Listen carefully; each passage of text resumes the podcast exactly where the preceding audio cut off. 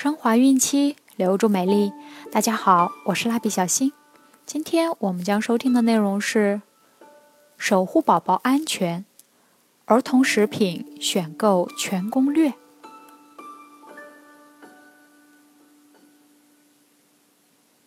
一、零食给不给宝宝吃呢？关于孩子是否能吃零食，完全不给孩子吃和不管孩子要什么零食都给，都是不正确的。零食应是合理膳食的组成部分，用以补充正餐中能量和营养素的不足。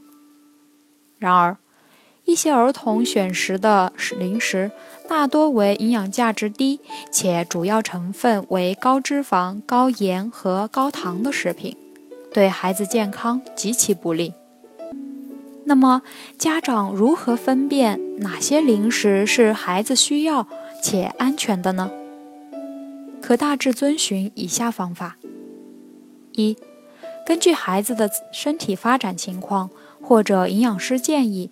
针对性的选食新鲜、天然、易消化的零食。二，可多选奶类、果蔬类、坚果类的食物。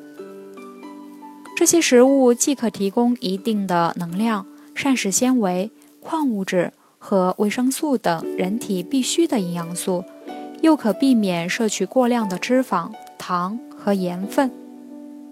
三。每次给孩子吃零食应适量。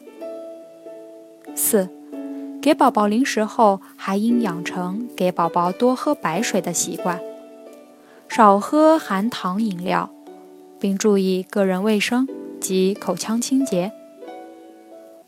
五，家长给孩子的零食应该尽量避开摊贩食品，注意零食的食用安全，避免。豆类、坚果类等零食呛入气管。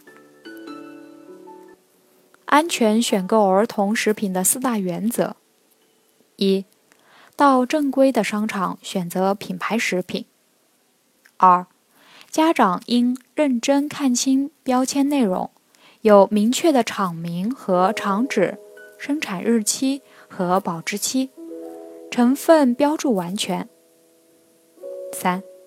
不要购买颜色过于鲜艳、着色太浓的儿童食品。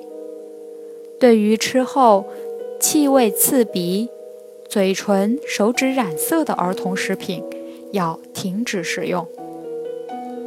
四、家长应加强对儿童食品安全知识的教育，增强他们的食品安全意识。第二大类。儿童专用食品真的就安全了吗？儿童酱油、儿童牛奶、儿童肉松等等，大大小小的超市里都能发现儿童专用食品的身影。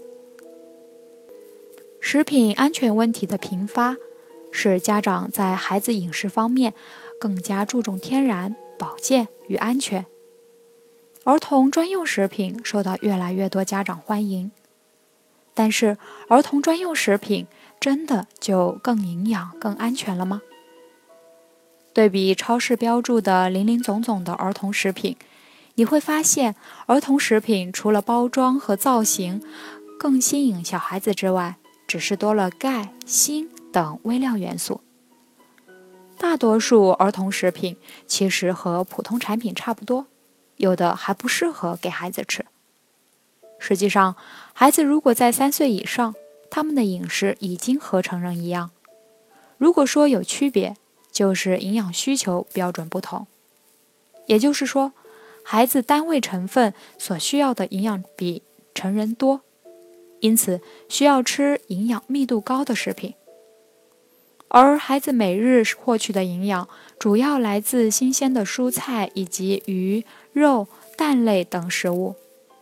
家长们只要在日常饮食中让孩子摄入均衡的营养，就足以保障他们的健康成长，没有必要为孩子特意购买这些儿童食品。三、儿童食品这些元素不宜给宝宝食用。中国消费者协会调查发现，我国婴童市场食品添加剂量使用多数量很大，婴幼儿是非常敏感的人群，若重添加剂长期集中大量使用，对婴童的健康会造成潜在危险。可挑选儿童食品时，标签上林林总总的说明营养成分和添加剂，往往让家长很困惑。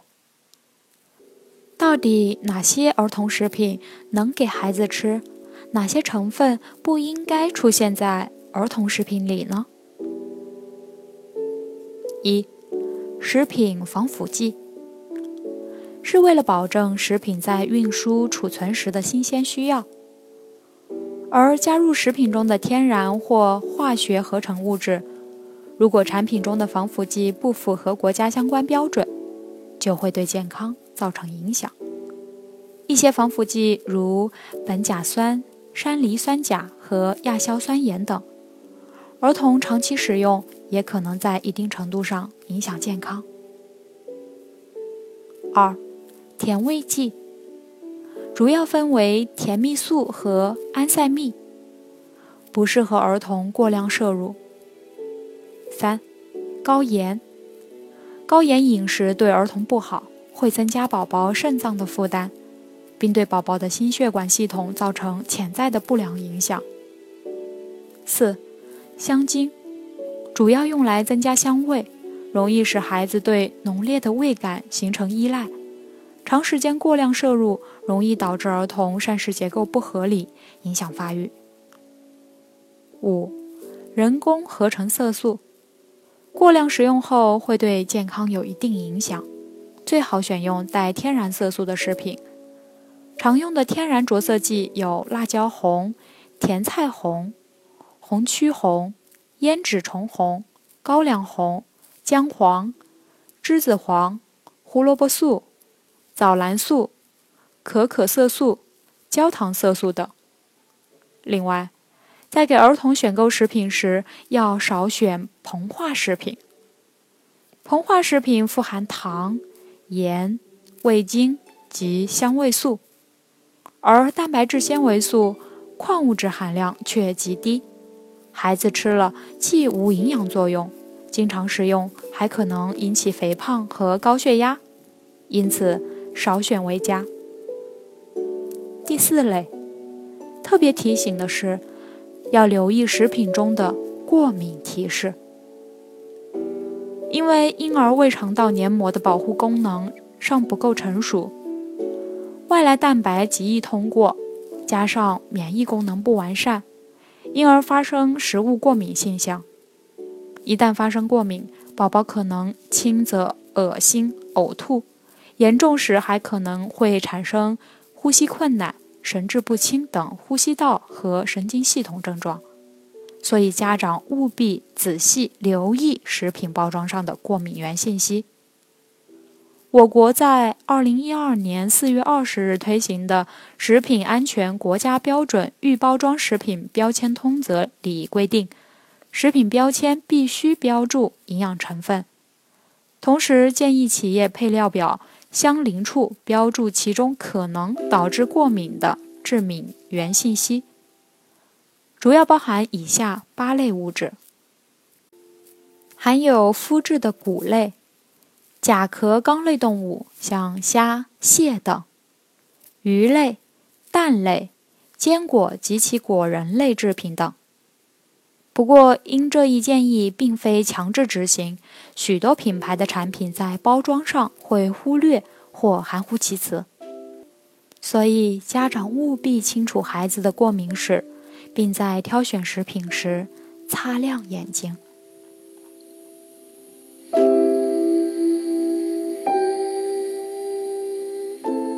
好了，我们今天的内容就分享到这儿了。